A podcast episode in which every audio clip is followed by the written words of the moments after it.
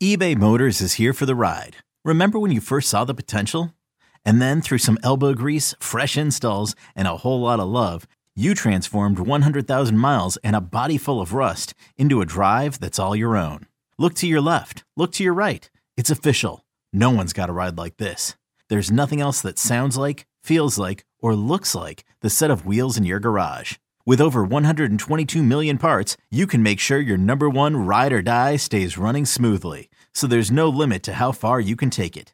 Brake kits, turbochargers, engines, exhaust kits, roof racks, LED headlights, bumpers, whatever your baby needs, eBay Motors has it. And with eBay Guaranteed Fit, it's guaranteed to fit your ride the first time, every time, or your money back. Plus, at these prices, well, you're burning rubber, not cash. Keep your ride or die alive at ebaymotors.com. Eligible items only. Exclusions apply.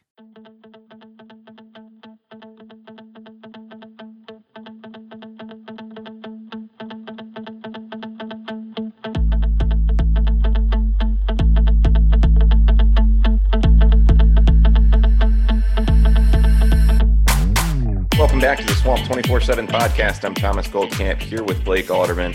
Coming to you a day later than normal. We've had some schedule adjustments, obviously, with the SEC championship game this weekend. We actually spoke to Dan Mullen on Sunday, uh, a couple other different interview setups this week. So we shifted the schedule around a little bit. But Blake, obviously, the elephant in the room right now, Florida managed to somehow lose to LSU. Uh, I think that's something that neither of us really thought was a possibility going into Saturday. But all of a sudden, you turn around. Now Florida's a two-loss team going into Atlanta. You're trying to figure out a way to pick up the pieces rather than potentially competing for a playoff spot. Um, like it just seemed like everything that could go wrong in that game did. What's your, uh, I mean, what's your take on what this loss means for the program? Is it is it bigger than just one game? Um, and kind of where does Florida go from here? Uh, you know, I think at this point, with Alabama coming up, I th- you just, I mean, you have no nothing else to do but look forward. You know, you have to. Uh, you have to look ahead to Alabama. You have to get past the loss, as bad as it was. Um, you know, I, I think uh, it's hard to put a lot of a lot of weight into one loss, but I think whenever you look at just, I, I feel like all season we've been waiting for Florida to have that complete game. You know, where they play a complete game on offense, they play a complete game on defense. You know, first half, second half, all those things you thought that that was going to be what it was going to be against LSU. They're a depleted team, starting a freshman quarterback in his first ever start, you know, on the road. Um, it, it, it stings, man. You know, I, I, think when you look at how the, the game really played out, you look at Kyle Trask out there with three turnovers. It just it was a sloppy game all around for the Gators, and you know those turnovers really came back to bite them in the butt at the end. Yeah, no doubt. I mean, we had talked about some of Florida's deficiencies on this podcast several times for really a couple weeks now, and the question has been, you know, is Florida going to squander a once a decade kind of QB in Kyle Trask? And we were all kind of looking at it, looking at you know Atlanta and Alabama, you know whether or not they'd be able to fix it in time to get past Alabama and kind of take the next step as a program. Obviously, Blake, this is to me it's a huge setback because you know we had seen this incremental progress from Florida under Dan Mullen. You know, you go from four wins to ten wins, then you go from ten wins to eleven wins. This year, I think the big step was obviously getting over the Georgia hump. You beat Georgia. Now all of a sudden you look at it after the, the last week of games, all of a sudden it's not quite clear that Florida is is far and away pulling away from Georgia at this point. Like you maybe thought they could have after they won that game in Jacksonville. All of a sudden now Georgia looks like they've got a quarterback, maybe starting to find some answers. Meanwhile, Florida has had these issues that all the fans could see, and you know, uh, I probably deserve uh, some heavy criticism because I was kind of looking at it and I was like, well, you know, they're still winning games. They're still winning games. And I, I probably defended this staff and particularly the defense a little bit more than I should have. But you look at it and Florida didn't get it cleaned up. Now all of a sudden, again, like you said, you lose to a team with a freshman quarterback coming into the swamp, a team that had less than 50 scholarship players available by halftime. Um, just, just really no, no excuse for that. And I know that, you know, everything kind of had to go wrong for them to lose this game. And, you know, if, if any one thing gets cleaned up, one less turnover, one less shoe toss, you know, and we'll we'll get to that because I want to talk about that. Um, it, it, just seemed like they they literally had to have everything go wrong, and it did. And I think that speaks to the fact that Florida's just not quite there yet. And I think that's disappointing for a lot of fans because I think when you have a quarterback as good as Kyle Trask, you have an offense that is as good as it is. to not be able to kind of take that next step and, and start to put it together, particularly against what really was a weak second half of the schedule. Now all of a sudden you do go into a- Atlanta feeling like this could be 2015 and 2016 all over again. So that's frustrating. I mean, that is really frustrating. And then, you know, I think I don't read too much into any head coach's comments after things, but I think there has been some frustration as well with how Dan Mullen has publicly addressed some of these issues. You know, he continues to back Todd Grantham and support him, even though we've seen some significant defensive issues in terms of getting lined up in time, in terms of blowing coverages. You know, obviously, it happened against LSU again. And yet, you know, when I asked Dan Mullen specifically about Todd Grantham and when he would change that evaluation, his answer was if I feel like what we're doing is unsound. And he has said repeatedly this year that he believes what they're doing schematically on defense is sound. To me, okay, that's fine. If you want to make that argument, now it's on your ability to recruit players. Because if you believe in what you're doing schematically, then obviously the failure is the amount of talent that you have, whether or not you know you've put it together in a class balancing kind of way or not. But Blake, what is your what is your take on Dan Mullen's support for Todd Grantham at this point? You know, I think it's expected. I think that that's just I, you know, when, you're, in the middle of the season and you've still got an SEC championship to play for, I just think that, um, you know, it, to me, it's expected. You know, you don't really want to drag your coaches through the mud. You really don't want to put the blame on those guys. But in the same sense, it does seem like Mullen does put some things on the players. So I, I, I don't know, man. I, I guess I don't really quite know how I feel about it because – I feel like you should be very, you know, upfront with things. You know, I, I, think it's pretty obvious that things aren't really working on defense for Florida, especially this year. Guys are still out of place. The secondary still seems kind of confused. It just seems like the, a lot of the guys are still thinking too much and they're not quite reacting. I don't know if it just seems like there's a lot of things going on. You know, I'm not surprised that Mullen goes up there and he takes a bat for his coach. You know, he seems like a guy that's very loyal to, um, you know, his coaches. You know, I think you look at just some of the guys that have been with him throughout, uh, you know, a big long part of his uh, coaching career. So you know, I think that it, it it makes fans frustrated because they see the same mistakes week in and week out, and it doesn't seem like there's really any fix there.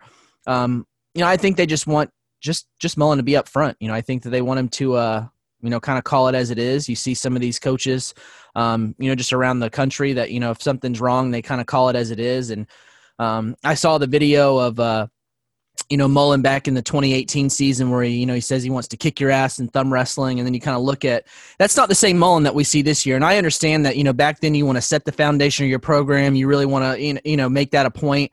It just seems like it's it's it's a different year and it's kind of a different Mullen I guess. It is. And I think for me the the part that I take a little bit of issue with is I think you don't hear the same tone when he's talking about the offense and the defense I mean literally sometimes you can ask Dan Mullen about the defense and and kind of press him for accountability on how they're playing on that side of the ball, and he'll actually flip it around and say, "Oh yeah, well we could have been more efficient offensively." It's like to me, there, I worry that he's holding the defense to a little bit of a different standard than the offense, and and by that I mean a little bit lower of a standard than the offense. And if that doesn't have some trickle down effect, because you know Kyle Trask can throw for 400 something yards, and Dan Mullen's going to talk about the missed reads that he had you're not hearing that about the defense. You're not hearing, you know, okay, you know, we, we held them 10 points, but, you know, we really weren't quite fit. You know, we weren't quite sound on our run fits, that kind of thing. Instead, you're hearing, you know, Florida struggling, and all of a sudden you're hearing, oh, well, we've played pretty good at times this year. We just need to clean up a few things in terms of consistency. Like, okay, but this has been an issue the entire season. So at what point do you start to hold them more accountable? At least, you know, and I get it. It's, it's, it's harder, I think, for an offensive head coach to hold the defense publicly accountable because you don't want to create rifts on your team. You don't want to point fingers.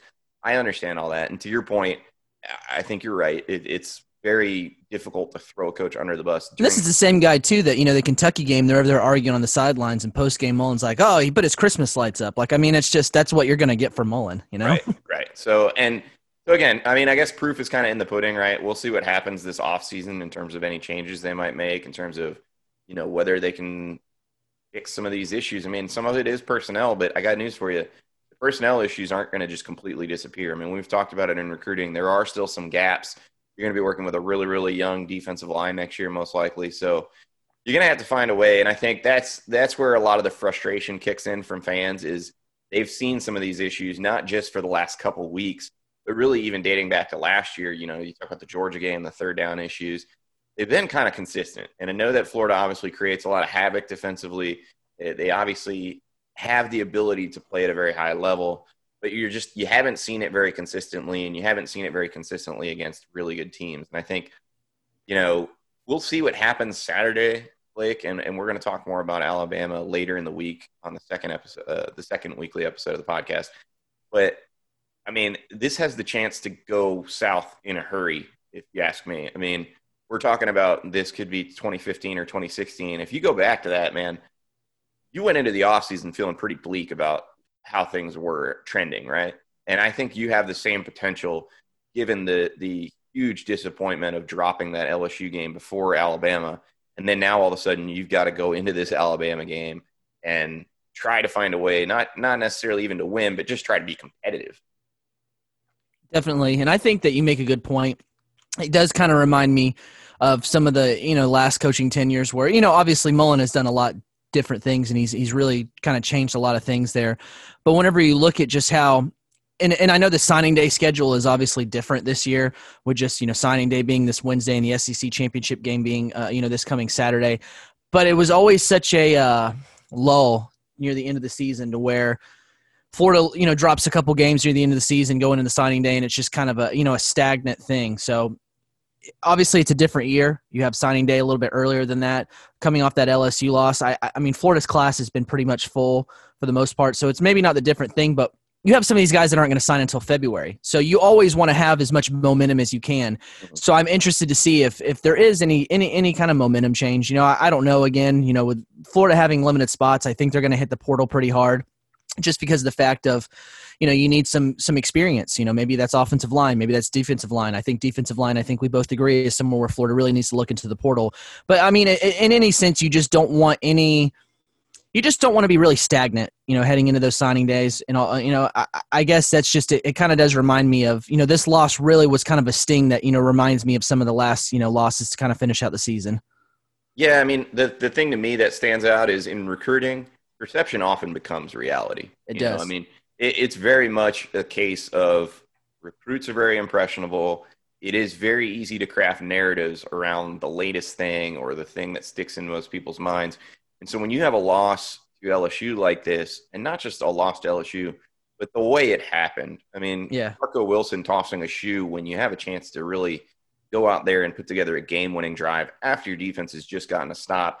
You're on national TV. I mean, literally the guy that threw the, sh- the shoe at President George Bush, you know, whatever it was, 12, 14 years ago, is commenting on it. I mean, that says a lot about what this did to damage the I mean, if you go on Twitter and you hashtag Marco Wilson challenge, there's videos of people throwing shoes. Like, I mean, it's it's definitely picking up steam, and I mean, from a lot of different angles. I mean, it just seems like it's kind of a punchline. I mean, it it, it stings, you know. It is, and I think it's going to be challenging to see how Florida regroups because, like I said, I, I this has the potential to snowball pretty quickly, and it doesn't take much in the SEC at this high of a level when you're trying to compete for championships for the the narrative to really shift on you and become a huge uphill climb. And that's why I thought it was so important that Florida was able to beat Georgia this year. You know, if you had gone a third straight or really a fourth straight year, but the third straight year for Dan Mullen not being able to get over that hump, the narrative for Kirby Smart becomes extremely easy. Like, yeah, you can go to Florida with whatever, but like you're not going to get past me. You're not going to get to Atlanta. Okay, so Florida went ahead and flipped that narrative. Now, what does the narrative become? What what is the overriding theme emerge from this season, what is it going to be? Is it going to be that Florida was almost there? They, you know, but really they kind of got lucky that Georgia didn't have a quarterback in that game.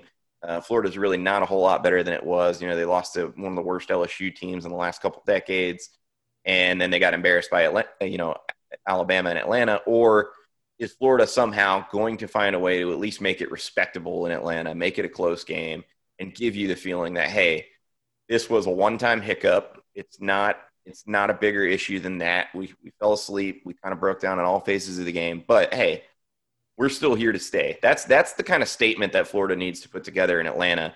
And you know, it's it's tough to get behind that when you have just the, the mental mistake. I mean, I go back to that Marco Wilson shoe throw that's not necessarily from from my vantage point that wasn't a one time thing i mean blake and you can tell me if i'm wrong how many times have we seen marco wilson make a play you know, that wasn't really of great significance and stand over a receiver, gloat over a receiver, you know, this kind of thing. I understand it was heat of the moment. I'm not trying to put too much on the kid, but to me, I see signs that Florida just doesn't quite have that championship mindset yet. And that makes me feel pretty shaky going into Atlanta. Yeah, you know, I mean, it's it's kind of a DB thing. You always see those guys that, you know, they make a very small play and they do, you know, that they throw their arms out like, you know, incompletion. They do this, that, and the other. Um, so, I mean, that's not super out of character for DBs to do that, but it's definitely something that Marco has done over the course, course of his career. And I go back to just your point there. You don't see those kind of things at Bama. You don't see them at Georgia. You don't see them at Clemson. So, I mean, that's where Florida wants to be. And I think that those kind of things – you know, maybe, maybe they're not big in the big spectrum of things. Obviously, that penalty, that that that one thing was a, was a a pretty big factor in the game. You know, you give LSU life again on a third down when you stop them. Um, but you know, I mean, that's just if you want to be those championship type teams, you want to start playing those types of games. You can't make things like that happen. I mean, those are just bonehead plays that you just don't want to have happen. I'm sure Marco feels bad about it. I'm sure he would love to take it back. I mean, I, again, I, I don't want to sit there and put too much on the kid, just like you said but it's just one of those things to where those things can't happen when you want to take that next step as a program.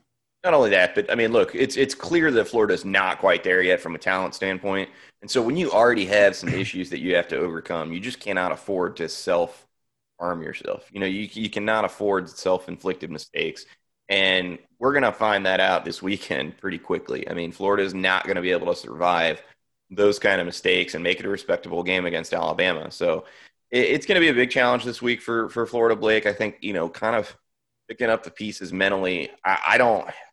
I would have a hard time doing it if I was on that team right now. I just think you. I got the sense from Florida that they really felt like things were going to come together sooner or later at some point, and they were going to play a complete game. And that when they played a complete game, they had the chance to beat anybody in the country. I think Saturday was a little bit of a wake up call. It was a little bit of a dose of reality that hey these things don't just magically get cleaned up. Like we have to go ahead and make these changes for ourselves and really buy in and and be mentally tough be mentally sharp enough to clean up all these little areas. And on saturday florida wasn't. You know will they be able to this saturday? We're going to find out. But you know even if they are you know florida is because of recruiting because of talent level because of you know some holes on the roster in different places florida is already up against an uphill climb going into this Alabama game. So you cannot allow anything outside of your or anything that's within your control to fall apart. And and obviously, you know, this game, right or wrong, you know, I don't think anybody expects Florida to beat Alabama, but right or wrong, this game will help set the direction going into the offseason. And it's a very important offseason. I mean, Dan Mullen is not going into year two or year three anymore. He's going to be going into year four he's made some positive progress. Obviously, getting over the Georgia hump was big, but at a certain point, your your ability to win championships starts to hinge on these momentum swings going into year you know year four, year five, and if you haven't won a championship by that point, margin for error gets really small. And and unfortunately for Florida. That LSU loss takes away a little bit more of that cushion that Dan Mullen had, a little bit more of the patience within the fan base, and those things get harder to kind of go up against in recruiting. Yeah, definitely. You never want to take a step back. You want to keep taking those step forwards. And this was a small step back for Florida. All right, Blake, let's take a quick break. And then when we come back on the other side of the break, I want to get to the early signing period, which opens tomorrow and will allow Florida to start kind of officially inking their commitments in the 2021 recruiting class right after this break. Okay, picture this. It's Friday afternoon when a thought hits you. I can spend another weekend doing the same old whatever, or I can hop into my all-new Hyundai Santa Fe and hit the road. With available H-Track all-wheel drive and three-row seating, my whole family can head deep into the wild. Conquer the weekend in the all-new Hyundai Santa Fe. Visit HyundaiUSA.com or call 562 for more details. Hyundai, there's joy in every journey. This episode is brought to you by Progressive Insurance. Whether you love true crime or comedy, celebrity interviews, or news, you call the shots on what's in your podcast queue. And guess what? Now you can call them on your auto insurance too with the Name Your Price tool from Progressive. It works just the way it sounds. You tell Progressive how much you want to pay for car insurance, and they'll show you coverage options that fit your budget. Get your quote today at progressive.com to join the over 28 million drivers who trust Progressive. Progressive Casualty Insurance Company and Affiliates.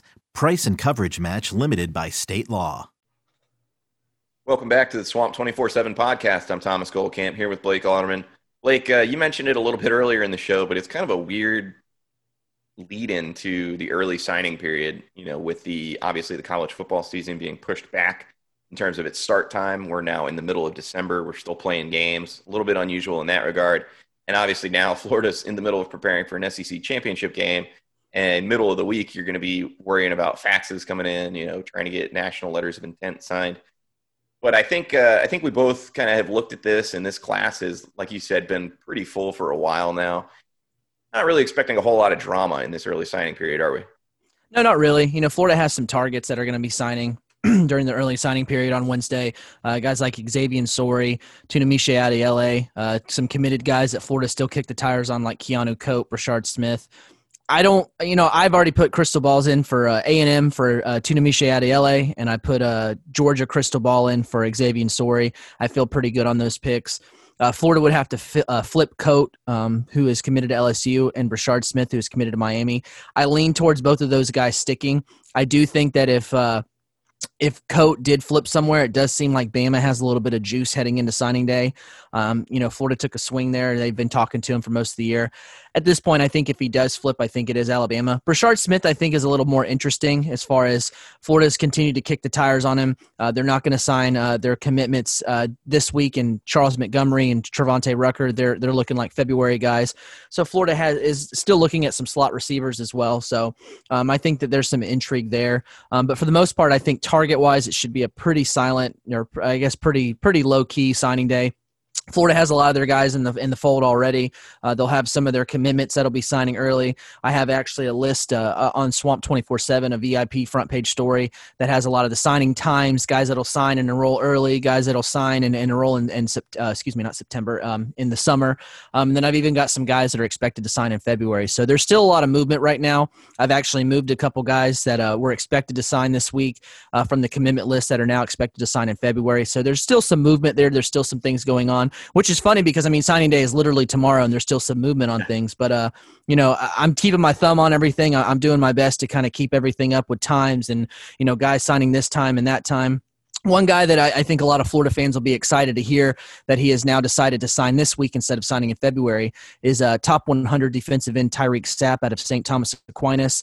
Uh, he was a guy that was actually thinking of signing in February, had been flirting with Alabama for the most part, um, wasn't able to take any visits this year. I think that recruitment would have been a lot more interesting had he been able to take visits this year because he was a guy that definitely seemed like he wanted to committed to Florida on Christmas Eve back in 2018. Um, you know, and it was just a guy that's committed and want to take visits still, and he wasn't able to. So Bama was definitely flirting with him a little bit there. Uh, so it's good for Florida. I expect him to sign with Florida on Wednesday. He should be signing around 3 p.m. tomorrow. So, um, like I said, there's still some movement with t- signing times and guys signing this day and you know that day, and if they're in February. But I'm doing my best to keep everything you know kind of updated as I as I get the info. Like, what do you like most about this class, particularly the guys that look like they're going to be signing early? Uh, you know, I really like what they're doing in the secondary. I think whenever you look at Florida, how they've struggled um, at safety this year with a lot of those upperclassmen guys, I think getting guys like Donovan McMillon, um, you know, to sign early, I think he's a really um, interesting guy because I think he's got the frame that he could even play some linebacker or, you know, kind of do some things in the box. Um, Jason Marshall, Corey Collier, some other defensive backs, Collier being a safety, Marshall being a cornerback. I think whenever you look at Florida – how they've struggled in the secondary in general. You look at some of those guys that uh, you know were part of that 2020 signing class where they took a pretty deep cornerback class. Not many of those guys are on the field. You know, I mean, a lot. Not, and you've seen them play some younger guys. You've seen like Jaydon Hill, who obviously wasn't part of that class, but um, you know he was. Uh, you're just not seeing a lot of those guys that were in the 2020 class. You know, really getting on the field as far as cornerbacks so I think Jason Marshall being that five star guy, getting him in there early to enroll. You know, if they have spring football, he'll be able to get his feet wet early. So um, I think it's it's good for them to get a guy like that in. Um, you know, I really like the defensive line class that Florida has. I think they've missed on some guys. Um, you know, some other targets that you know, sure that they would have been great to get, but I think the fact that you know a guy like Justice Boone, a guy like Desmond Watson Christopher Thomas. These are guys that are going to be there early enrolling. They're going to be there in the spring. That's going to get them a chance to, you know, really kind of get their feet wet as well in the spring. You look at how Florida's going to be really young next year. Excuse me, on the defensive line. Those are guys you want to get in there because will they make an impact early? hard to say because you know a lot of those guys like Gervon Dexter, Jalen Lee. I mean, a lot of those guys are probably going to get the nod next year with just the fact that they were getting they were getting some playing time this year. I think Florida will look pretty hard at the portal. I think defensive line is an area where they can really use some experience there, and I think that's a good place to get. It. But um, you know, as far as the class in general, um, I really like what they've done um, on the defensive line, getting some of those guys. I think linebacker is another spot that's really useful for them. Uh, Jeremiah Williams, the four-star linebacker who was planning to sign this week, is now saying he'll sign in February.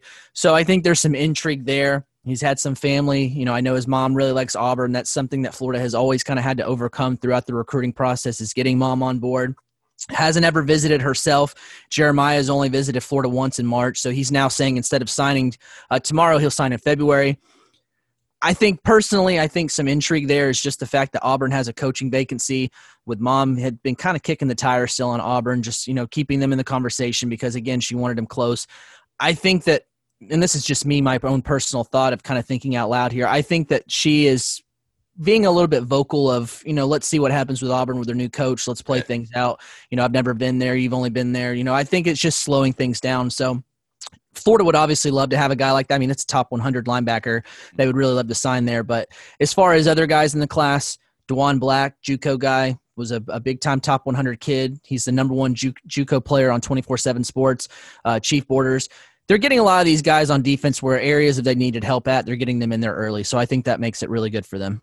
Is there any area of concern for you in this class, or, or maybe even looking forward, where you say, okay, in 2022, you know, we, we were a little short in 21. This is this is an area we need to go after.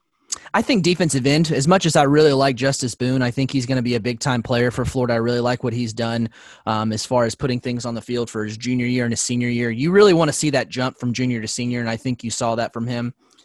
But as far as depth just overall in that class, Tyreak Sapp is a good defensive end to get. He won't be there as an early enrollee, but if you sign him this week, like I said, that's another guy in there for the depth piece. And you keep him away from Alabama, who continue to flirt with him. But I just think that whenever you look at Florida this year, Zachary Carter, we'll see if he comes back. If he does come back, that's obviously very helpful for Florida. Past that, I mean, you've got Dante Lang, you've got Princely Umanmielen. Um, I butchered that one, sorry you just don't have that that big depth in the defensive end position. I think Florida will need to continue to focus on that in 2022. It was a focus for them this year. They missed on some targets earlier in the process, um, but I think overall they need to continue to you know kind of put that as into focus.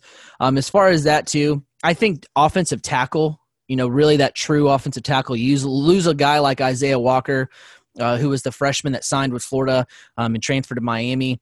You've still got Tristan Leigh on board. He visited this past weekend with his family. That's a five star offensive tackle. I just think when you look at Florida's class now, you just don't see any of those true offensive tackle type guys. Um, you know, you've got Javante uh, Gardner who will sign in February. You've got Diaby Hammond who will sign in February. You've got Adrian Strickland who will sign in February those guys just don't seem like instant impact type guys for me. And whenever you look at how Florida had a lot of these senior guys this year, you know, uh, John Delance, uh, Stone Forsyth, you know, even if, uh, you know, a guy like Stewart Reese, who's more of a swing guy but has played guard for this year, you just want to see Florida really continue to add like a, just a true offensive tackle, not a guy that can play some guard, can play some tackle. Um, you know, kind of like a guy like Yousef Mugharbil, who's in the class now. He's another one of those swing guys. I think Florida could stand to get a true, you know, bona fide left tackle. You know, just kind of your guy that's you know got that that frame and and he can move really well. And I think that those are areas that Florida could do better at. Yeah, it doesn't seem like Florida's signed a lot of true tackles in the last couple classes. You've Maybe. seen a lot of guys that can play you know, a little bit of guard, a little bit of tackle. You just you haven't seen that, you know, like an Issiah Walker type guy. Right. Well, even I mean, even a guy like Josh Braun, I think, is a guy that we all agree can play tackle. Has played guard so far at Florida, so right. I know that John Hevesy likes those kind of maulers, but it is interesting that they, you know, maybe haven't done that. And then I, I go back to I'd like to see Florida start to recruit more traditional linebackers out of high school. I, I do think there's something to be said for being a little bit too hybrid and and having guys that come in and are really not only having to adjust to the college level, but having to adjust to playing a position that they maybe weren't familiar with in high school. So I, th- th- those are things that we've talked about in the past that I'd like to see. Um, Blake, uh, any anything else with recruiting, or just uh, encouraging people to check out the site and visit the updates there? Yeah, I mean, at this point, like I said, I don't know that it's going to be a big dramatic signing day. Um, you know, Florida having a lot of the guys in the fold, it doesn't really look like a lot of these targets right now. At least, just where I see it, I don't see any of those guys right now uh, pulling the trigger for Florida on signing day. So um, I think right at this point, it's just kind of keeping up with things. I'll keep my nose to the ground as we, you know we continue to get there. There's still some recruiting going on, man. There's still phone calls going on. There's still pitches being made. So you know I'll, I'll make sure to keep everyone updated with the latest. Sounds good. There you have it. Swamp 24 7, guys. The early signing period will open on Wednesday. It doesn't close until Friday afternoon or Friday evening. I'm not sure exactly which time. But, uh, you know, Florida will have a lot of guys signing in the 2021 class. Blake will have all the updates. And obviously, you know, with things being a little bit fluid with some guys waiting, uh, we'll have all the updates on that. One last thing before we close the show today, guys. Uh, we just wanted to reiterate that our thoughts and prayers are certainly with Keyontae Johnson and his family. Uh, it sounds like you know the latest update was that he's at least responding to some some uh, I don't I forget the exact phrasing that they did, but responding to uh, some prompts. It sounded like so. Uh, obviously, a scary moment in Saturday's basketball game, and uh, we'll continue to keep Keyontae and his family in our prayers. But for today, that'll do it for this episode of the Swamp 24 7 podcast. Thanks for listening.